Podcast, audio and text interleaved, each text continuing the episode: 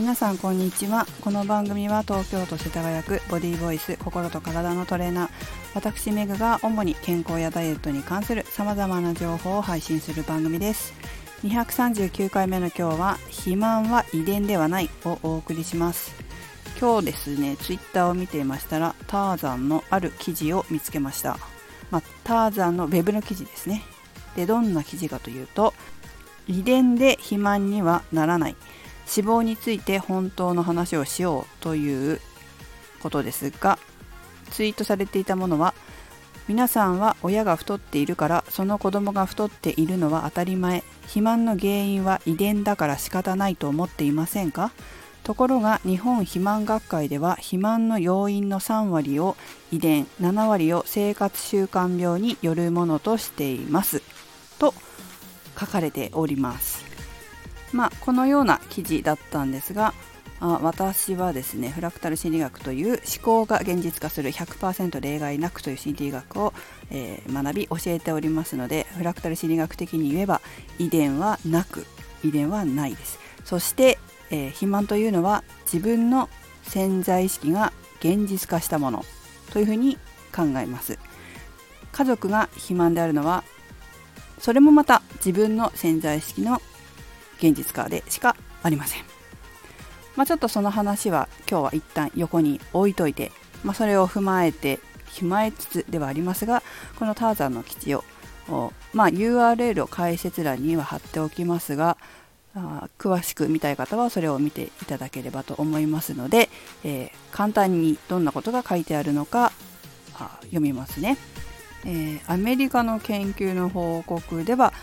まあ、結論から言うと肥満は遺伝ではなく生活習慣病だということです。そして、えー、そうですね。脂肪は日々の積み重ねで増えるということ。それから低炭水化物食を長年続けていると死亡リスクが増えることが分かっていると。これ面白かったですね。まあ炭水化物は少ない方がいいみたいな風潮はありますがあ医学的に見ると死亡リスクが増えるそうです。それは、えー、体の中の残り少ない糖質は脳に回されるので筋肉は脂肪を使おうとします。これ一見良さそうでしょ？一見良さそうなんですがその前に、糖質を取らないことで水分も抜けるとでですね脱水状態で、まあ、脱水状態になるわけですけども血液中に大量の脂肪酸が入ってくるので血液はドロドロになり脳や心臓血管系の病気になるリスクが高くなると言われて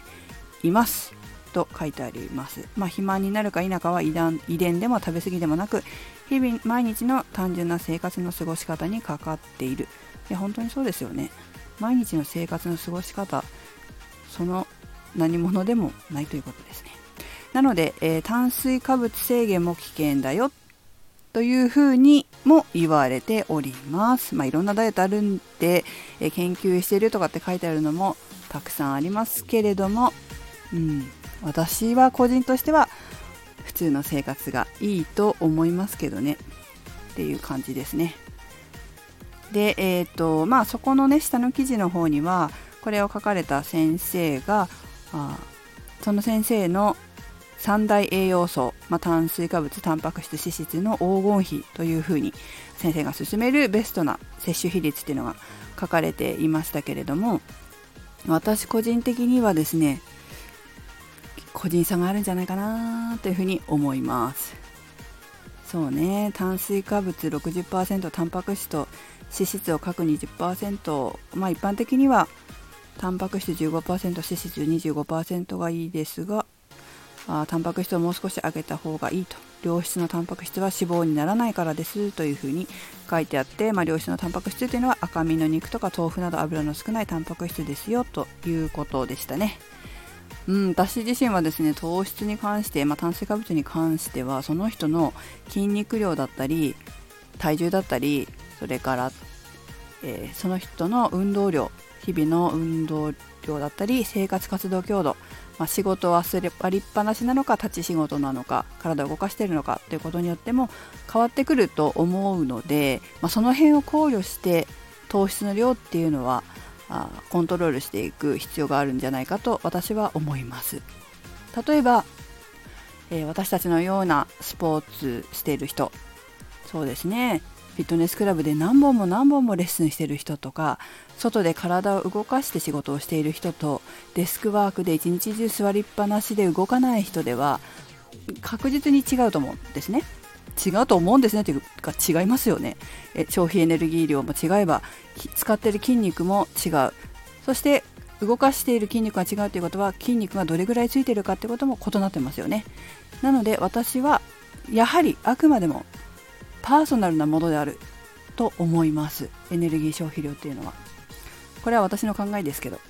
でもうん。やはりいつも言いますけど自分の体重と体脂肪率を測定してそして、えー、量を炭水化物の量っていうのをトライアンドレーラーをしながら自分に合う量を選んでいくっていうのがいいと思います。かつそれはいつも同じではないということです。それはなぜかと言いますと例えばトレーニングを始めた時とトレーニングが得意になってすごく筋肉量が増えた時っていうのはまた必要となる糖質量、まあ、筋肉をキープするために必要となる糖質量というのは変わってくるからです。私も変わりました。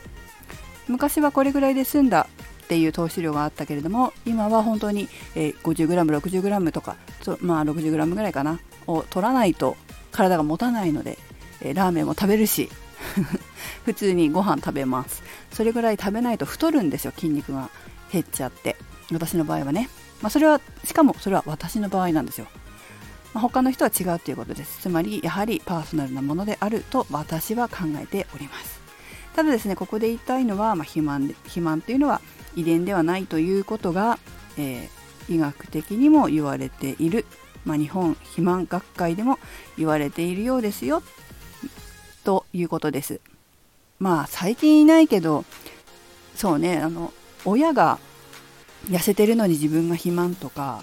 自分は痩せてるのに親が肥満とか本当に普通にあるので遺伝とか関係ないっていうことはだいぶ分かってきてることだとは思いますね。本当に、え自分です、まあ、深く言えば自分の潜在意識なんですけれども、まあ、自分自身っていうことです。ですから普段の自分の生活を見直して自分に合った量の糖質を取るってことが一番大事だと私は思います。はい。では興味あればその記事も読んでみてください。メグでした。